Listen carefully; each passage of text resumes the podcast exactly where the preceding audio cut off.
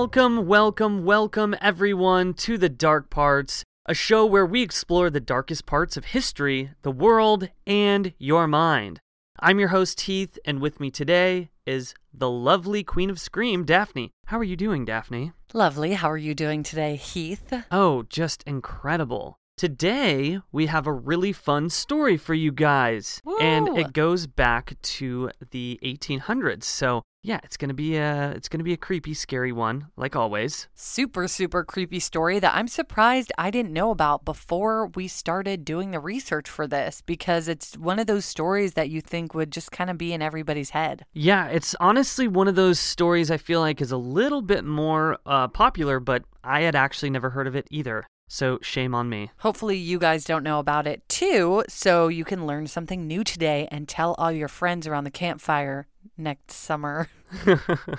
if you guys are enjoying this show, make sure you go follow us on our Twitter, The Dark Parts Pod, and over on our Instagram at The Dark Parts Podcast. And if you're also digging the show so far, you can help us out by leaving us a five star review on Apple Podcasts. It helps the show get recognized, and since we're just starting out, that would really, really help. Okay, strangers, without any further delay, let's get into today's episode. Ghost stories. Are they real? I guess that would depend on whether or not you think ghosts exist. Today, we're going to take a look at a famous, if not the most famous ghost story in American history. A story so terrifying that former President Andrew Jackson sent his own men to investigate. A ghost story that was substantiated by multiple witnesses and documented by numerous accounts. So let's put on our 1800s Ghostbuster gear and take a trip down to the southern yeehaw state of Tennessee and talk about the story of the Bell Witch. Our story starts in the early 1800s and follows a family known as the Bells. John Bell, who was born in Edgecombe County, North Carolina, started his professional career as a barrel maker before making a career change to farming. He then went on to marry a woman named Lucy Williams, and the two then began having children, starting with their son Jesse, then John Jr., then Drury. Drew, maybe that's the original form of Drew. Drury. I think it is. I think it is, yeah. And finally, Benjamin. The family seemed to be doing well for themselves, but in 1801, the Bell family crops started to fail. And that's when John Sr. decided to pack up and move his family out west. Well, to Tennessee, so a little west. His friends and farmer buddies from North Carolina had done the same because their crops had also started to fail, and that's where John got the idea to move. Which makes sense. Your livelihood is not bringing you cash flow, so you gotta gotta hitch a ride elsewhere and try again. Exactly. So, in the winter of 1804, John moved his family to Robertson County in East Tennessee to the town of Red River. The Bell family again planted crops, but this time found great success in the farming business. The Bells quickly became known as a prominent family in the area, having not one, but two whole glasses of milk with dinner because they're fucking rich and they can do it. Life of luxury. Two glasses of milk each. What a life. So, the family was now settling into their life in Tennessee, and they began to attend the Red River Baptist Church, where John even became an elder. So, things were really looking up for the Bells, and they even had three more children after moving to Tennessee. Daughter Elizabeth, known as Betsy, son Richard, and other son Joel. So one day in 1817, everything changed. While John was out inspecting his cornfield, he witnessed a strange creature staring at him while it was sitting in the middle of a row of corn. John couldn't quite make out what the creature was, but noticed that it had the body of a dog and head of a rabbit. So John, armed with his boomstick, also known as a gun, fired off a few shots at the unknown animal before it quickly vanished from sight. It's possible old John Bell had a few too many sips of moonshine that day because he thought nothing more of the incident after that, which is beyond me. How do you see a body of a dog and head of a rabbit and shoot at it, and it's staring at you in the middle of a cornfield, and you're just like, meh, forget about it? Yeah, if that was me, I would probably go cry in a corner somewhere. I don't even know what I would do if I saw such a creature staring at me from my own land. Scary to think about. Anyways, later that evening, the Bell family began to hear pounding sounds on the exterior walls of their log cabin, which is never a good sign. Over the next few days, the pounding at night would increase, becoming louder and more violent as each night passed. John and his sons were said to quickly acquire their guns and run outside after the antagonizer, but could never seem to catch them. In the weeks after this incident, the Bell children, who were frightened, started to complain that an invisible entity would pull the covers from their beds and steal their pillows, throwing them on the floor. If you if they're all saying that this is happening and it's at the same time where this pounding is happening, I believe them. But even more terrifying, the kids heard what sounded like rats chewing on their bedposts and the sound of someone choking gulping, and gurgling in the night. Ugh. Yeah, those are horrifying sounds. These kind of hauntings and ghostly pranks continued for months, becoming more clear as the days went on. At one point, the entity had gained so much supernatural power that it began to speak. At first, very softly, as it only had enough strength to whisper, but then the tormenting ghost began to sing hymns. So basically, this ghost is kind of like Freddy Krueger. The more that you pay attention to it and the more you're afraid of it, the stronger it seems to get. Good analogy, and what a complicated situation because how could you not think about it and be afraid of it if it's there, especially whispering at first? Whispering is scary than a full ass voice. Hearing whispers and then singing and gurgling and choking and gulping, I don't like that. No, I don't like that either. Drew Bell, who was John and Lucy's third son, remember Drury, was that's it like brewery, like it's one of those words that's really hard to Drury. say. Drury. Basically, his name is Drew. Drew was walking on the Bell's 328 acre property when he saw what appeared to be a large unknown bird perched on a fence close by. Drew decided to approach the giant bird, but when he got close, the creature flew away.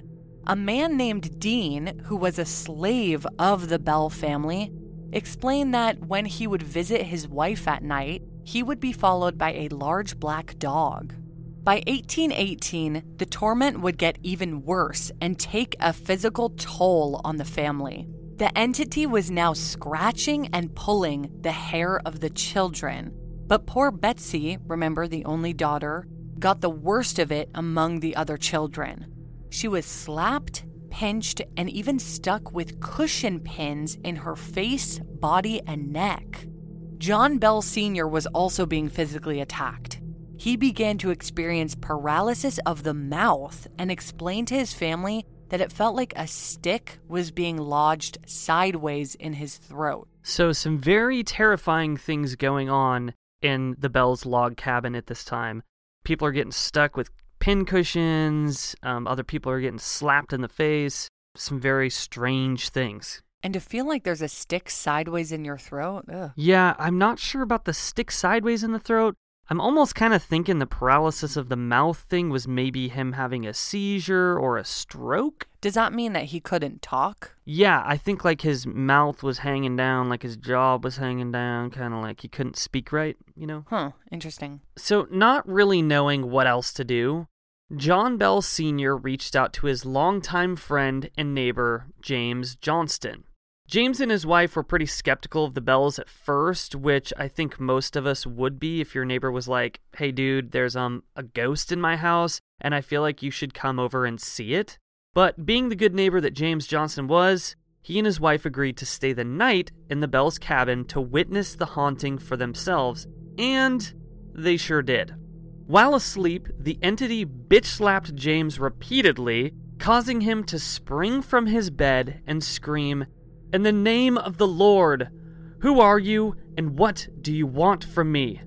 After that, the rest of the night seemed to pass without any other incident. The ghost was now gaining so much strength that it was able to hold full conversations, quote scripture, and also sing songs.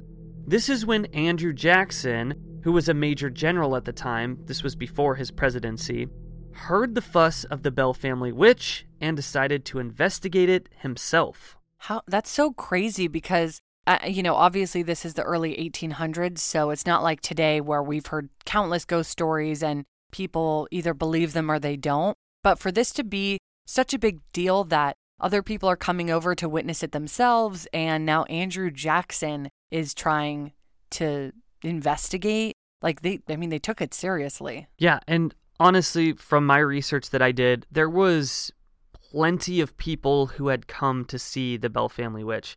They had come to see the Bell Witch specifically, and I don't, I can't recall how many people it actually was, but it was quite a few people. So, a few of the Bell boys had actually fought under Andrew Jackson during the Battle of New Orleans, which was years prior and word traveled around about this mysterious and tormenting spirit. So he and a few men traveled by horse and wagon to the Bell Farm in 1819. But when they arrived, their wagon suddenly wouldn't move. The horses stopped in their tracks and they wouldn't go any further. That's when Andrew Jackson exclaimed, By the Eternal, boys! That must be the Bell Witch! Jackson and his men then heard a female voice give them permission to enter the farm's property, and with that, they continued down the road to the Bell's cabin. It's funny to me that back in these days, everybody's first instinct is to blame everything on witches. And if you watch the show What We Do in the Shadows, this will probably make you laugh. Trip over a rug, must be a witch. Get the flu, it's gotta be a witch. Horse stops wanting to carry my fat ass and pull a wagon full of my shit. Definitely a fucking witch. And even though this story is about the Bell Witch, I just kind of think it's funny because I'm sure that that was common practice. Like everything was just blamed on witches. So suddenly it's not a, a ghost anymore, it's a witch. Uh, yeah, it's gotta be a witch. Anyway, Jackson spent the early evening talking to John Bell on the porch while his posse waited to see if the witch would manifest itself. And sure enough, it did. One man in the group claimed that a silver bullet that he possessed was probably the reason why the spirit didn't want to come around. But just a short time later, that same man screamed that he was being beat and stuck with needles. And see, William, don't be so cocky and talk big game about your silver bullet, and you won't get beat up by a witch. So after this, the men begged Jackson to leave the next day and he and his men ended up leaving and headed towards Nashville. Over the next few years, the Bell's daughter Betsy began to date a young man who lived close to them named Joshua Gardner. Over time, the couple announced their engagement, but the Bell Witch was not happy about this. It's been said that a man named Richard Powell, who was Betsy's school teacher and 11 years older than her, had openly expressed his love for her and spoke of marrying Betsy prior to her engagement to Joshua.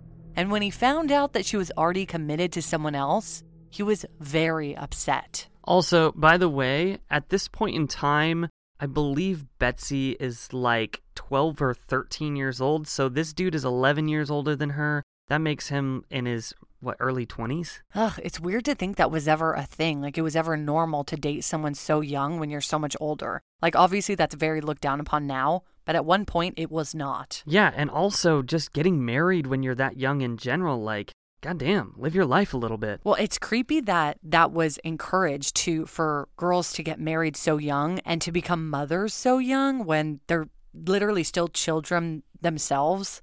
So weird.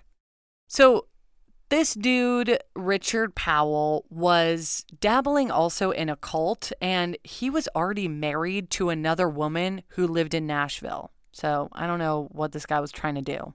Some think that he had put a curse on the young couple because the Bell Witch would repeatedly tell Betsy not to marry Joshua Gardner, and anytime they spent time together, the spirit would torment them. So clearly she had some reservations about Josh.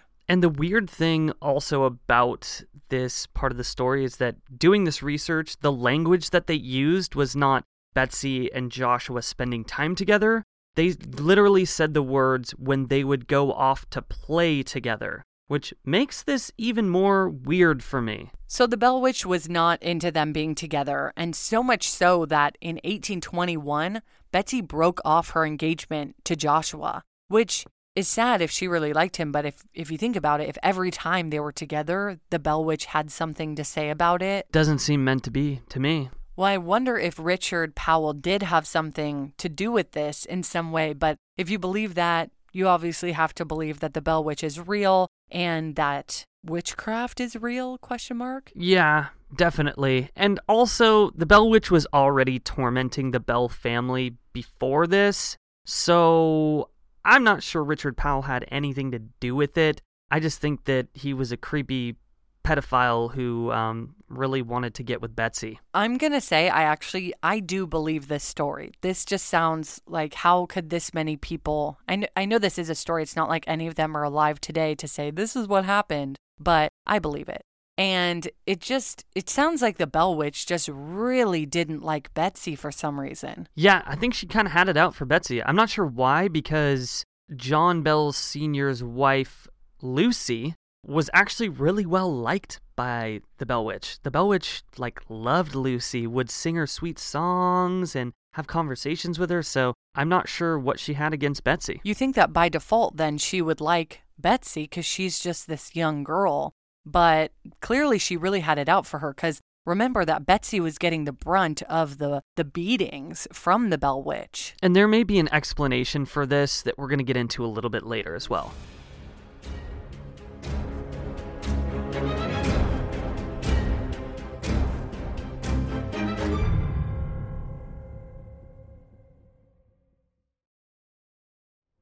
The Medicare annual election period deadline is almost here. I'm Meredith Vieira, here with examples of people who started their search for coverage at myhealthpolicy.com. Meet Larry. He likes doing things online, so he started At myhealthpolicy.com, I took my time and found the coverage I was looking for. And done. Next is Mary. When she wanted answers, she picked up the phone. I wanted a local perspective on plans, so I called myhealthpolicy.com and done. Switched to a better plan. And Michael.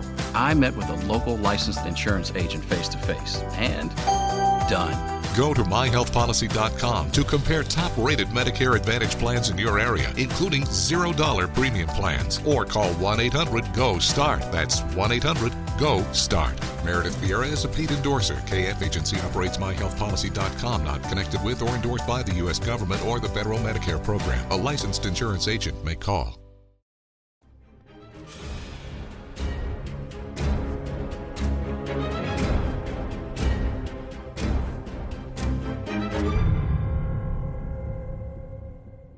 So, even though the Bell Witch had now officially split up Betsy and Joshua, she was not done with the Bell family.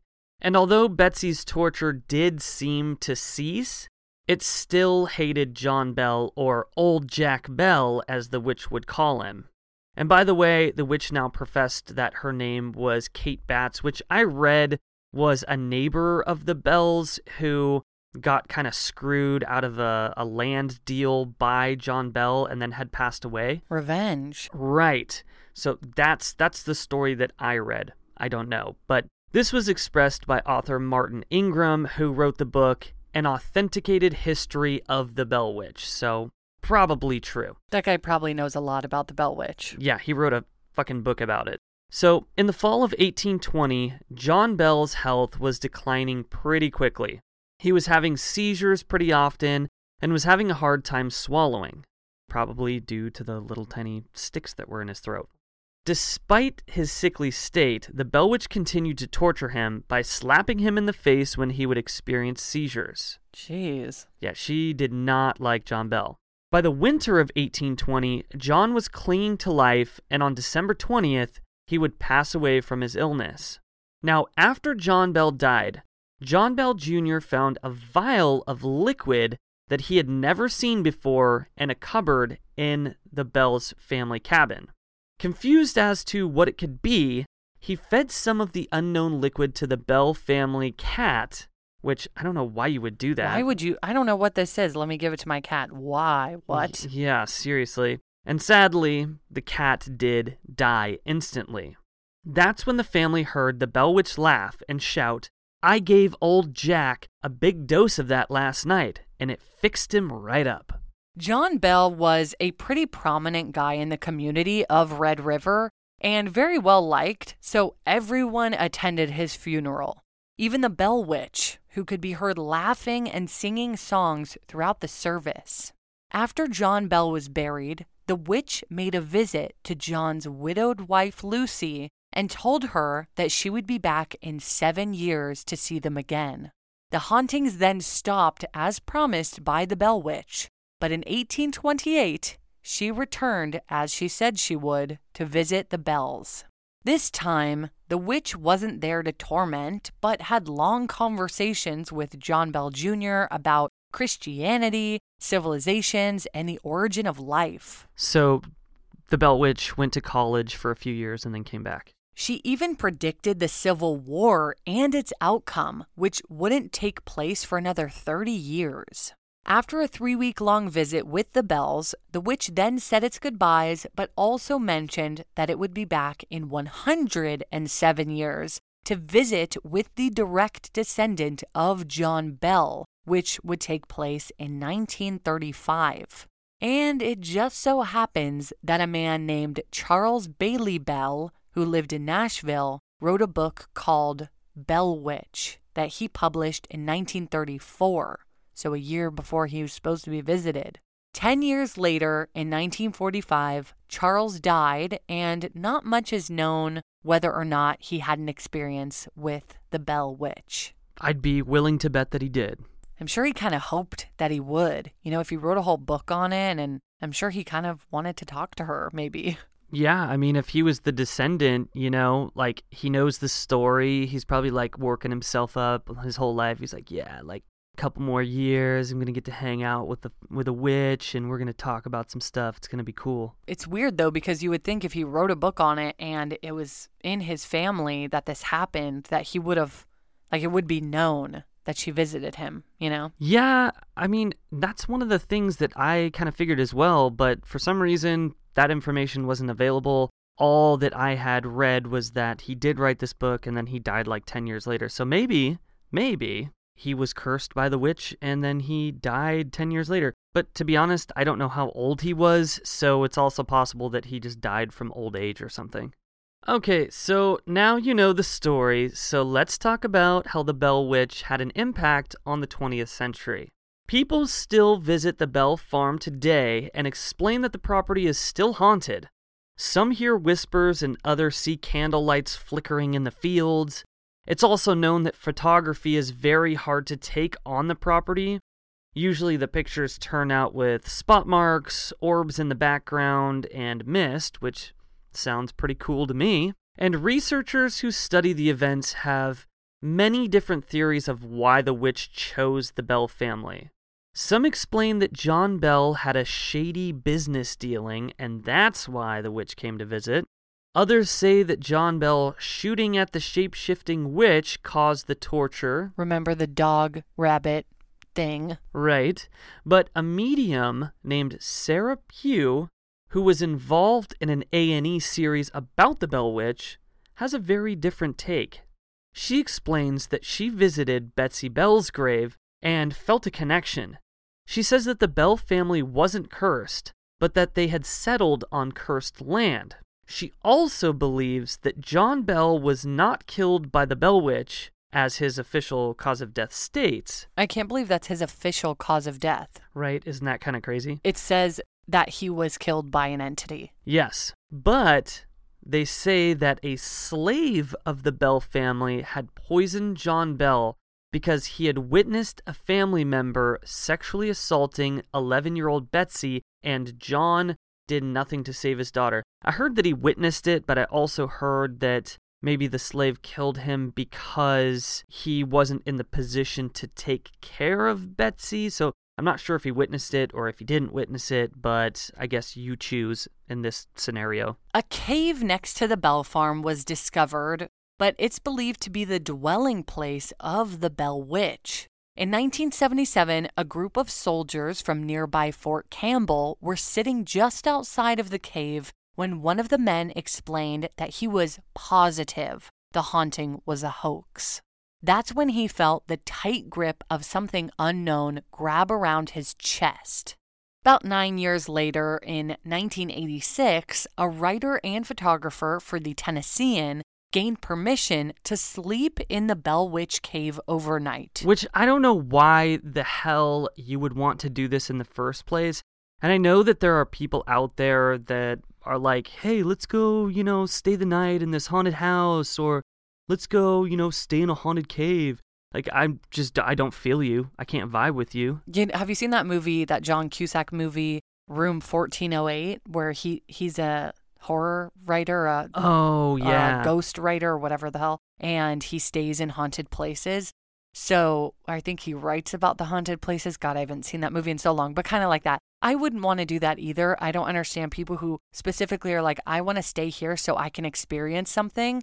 No, I, I actually, there's this hotel. It's called Hotel Baron. It's in Meersburg, Germany. It's this beautiful, super old hotel owned by this guy named Michael, who's awesome. If you're ever in Germany, you should go there. And we went there one winter when they're usually closed during the winter, but we had stayed there so many times that he was like, No, you guys are staying with us this Christmas, kind of thing. And his wife and son were away. So it was just me, my mom, and my brother and my grandma in his hotel with him. And it's this super old hotel, and there's like a turret and really creaky floors and old paintings. And he told us that night when we got there was pouring rain and he made us cookies and gave us wine and he was like, "Yeah, this hotel is haunted, did you know?" And I was like, "Why the hell would you tell me that? Like we're the only people staying here." Yeah, like, thanks for telling me now that I'm already staying at this hotel, dude. Yeah, now I want to leave. So, but obviously cuz I'm into creepy shit, I was also kind of intrigued. And so he was like, "Do you want me to take you on a ghost tour tonight?" I was like, I mean, sure. So at 11 o'clock, he came to my room and me and my brother went with him. And he showed us around and, and took us to this one room where there's the most ghost sightings. And he told us what the ghost looks like and where she is in the room and what she does. And we're just standing in this dark room at 11 o'clock at night in the pouring rain in Germany. And I was like, oh my God, I'm going to go. Yeah, that that's definitely scary. I also have a similar experience. If any of you know about the Stanley Hotel, fun fact, Stephen King wrote the book The Shining after he had stayed at the Stanley Hotel because he had heard that it was haunted. And nowadays they do ghost tours and things like that. When I was living in Colorado, me and my parents did that ghost tour. One of the guys leading the tour, he's like, yeah, you know, if you go into this closet, um, you'll feel somebody grab your neck and blah, blah, No. blah. And I was like, I volunteered myself. I don't know why the hell I did that. But What? yeah. Cause, well, because he was kind of like looking at me, just kind of staring me down, like he wanted me to like be like, okay, yeah, sure, I'll do it. So I was just like, all right, fuck it, I'll do it. So I go into the closet and yeah, I was in there for like I don't know, maybe like 30 seconds. I didn't feel anything, but it was definitely a fun experience. Did you tell the group that the man was lying and you felt nothing and there's no ghost? No, no. I could just kind of was. I was just sort of embarrassed, and I You're was like, just he, like, he didn't feel anything. yeah. He's like, you know, like, oh, did you feel anything? Did you feel that spirit in there? I was like, I mean, it was a little drafty in there. Oh it my was, It was a really big wooden closet thing. So I do think it's really fun in the historical sense, which was why I was so excited by the the whole ghost situation in that German hotel. And just like you at the Stanley, because of all the history, and it's really fun to hear all those stories. But I would never, well, I don't think I would, stay in a room in hopes of experiencing an entity or seeing something or feeling something. right, Like, that's, I don't like that. Yeah, and and when I did the ghost tour, it was during the day. So it was like, okay, like how scary could this really be, you know, but I would never voluntarily stay there overnight. And also, sorry, I know we're getting way off track, but another really funny story is Dumb and Dumber was filmed at the Stanley Hotel and there was this story that Jim Carrey, when they were filming um, the movie, he was staying at the Stanley Hotel, and apparently something got to him or something scared the shit out of him because he came running downstairs with his bags and said, I'm not staying at this hotel, and ended up staying at a different hotel. Whoa. So this is just what I heard. And actually, I think it's the ghost story or the ghost tour guy. That's what he told me. So, anyways, back to the story. Remember, we're talking about the writer and photographer for the Tennessean who wanted to sleep in the Bell Witch Cave overnight. Again, don't know why. Those two guys probably just needed a good story to sell. So, throughout the early part of the night, the two guys experienced loud thumps and heard groaning, which they proceeded to investigate. Also, if you hear weird groaning in a cave, don't don't go investigate. Maybe, just leave. Yeah. They then heard a terrifying scream echoing off the walls of the cave, which scared the shit out of them. So they left the cave and did not stay the rest of the night. The Bell Witch story also inspired TV shows and movies, most notably the 1999 found footage film The Blair Witch Project. In the movie, a group of film students travel to small town Burkittsville, Maryland, to explore the haunted tale of the Blair Witch, who was said to have murdered people within the town. They ended up interviewing townspeople who directed them to the woods cursed by this witch. The group then camps in those woods and becomes lost, all while being taunted by the Blair Witch. And honestly, the Blair Witch and the Bell Witch they're different stories, but the point is is that the inspiration came from the Bell Witch. Among other films based around the Bell Witch are supernatural horror films like Bell Witch Haunting, Bell Witch the movie, and found footage film The Bell Witch Haunting. Jeez, pick an original uh, name there, guys. And that movie was actually released in 2013. Also, the paranormal television show Ghost Adventures produced an episode that was filmed at the Bell Witch Cave. So, kind of spooky there. There's also been countless books written about the Bell Witch, like literally 20 books. So, check those out if you want a more in depth dive into the Bell Witch story. Again, so weird that I have never heard this story. Yeah, it's really interesting though, right? It is, but just like you're saying, it's clearly a very famous story. And you know, a lot of things were inspired by it. There's a ton of movies, there's a ton of books. I'm surprised I, I have not heard it before we started diving in. It's also said that John Bell was the only American whose cause of death, like we mentioned earlier, was legally documented as being murdered by an entity, which, of course, we na- may never know if that's true or not. I still can't believe that. The only person who has ever, ever, ever, it has ever been concluded that they were killed by an entity and it's legally determined. Like, even in the old days, like that really goes to show you that this was probably true. Yeah, and the fact that there were, I mean, just a ton of different witnesses. I mean, there were a lot of people who said that they had experienced the Bell Witch when they came to visit the Bell family farm. So it's like, I don't you know. You gonna call them all liars? Yeah, exactly. And there's just so much information, so many books written, um, so many eyewitness accounts that I kind of have to um, side with maybe this one's true. So, strangers, what did we learn today? We learned that if you see a weird looking half rabbit, half dog creature hanging out in your cornfields, maybe don't try and shoot it. Maybe offer it some bread or some milk or something. That's sweet. We also learned that if an uncontrollable, laughing, invisible witch is haunting your log cabin and slapping the shit out of you and your family, you may want to sell your farm and move somewhere else and not stick around for three fucking years of torture. And lastly, we learned that if your last name is Bell and you happen to live in Tennessee, there's a pretty good chance that at some point in your life, you may get a visit from a creepy witch that will either A, develop a great and interesting conversation with you about the meaning of life, Hopefully, that one. or B, stick you with needles and steal your pillows at night while poisoning your dad and then laughing about it. Our horror tip this week comes from the film Blair Witch Project. If folks in a small haunted town direct you to the woods nearby that have been cursed by a witch whose sole purpose is to murder and terrorize, maybe avoid camping in said woods and get the hell out of town. I'm still surprised that the Bell family didn't just move. Yeah, I mean, I guess when you spend like all of your lifetime's earnings on 328 acres, it would be tough for you to give that up. But Good I mean, if you're getting cursed and haunted by a witch, you may just want to, you know, take the L on this one. Yeah, I mean, if your whole life is on the line and your quality of life is on the line, take the chance. Thank you guys so much for listening to this episode of The Dark Parts. We will be back next week with an all new episode for you guys to dive into. Yes, the episodes are going to come out on Thursday evenings, Pacific Standard Time. So get ready for some more spooky stories. And we do have merch available on our website. If you guys are interested, we have some super cozy and fun merch for you guys to check out. So head over to thedarkparts.com and hit the shop tab. All right, strangers, we'll see you next time.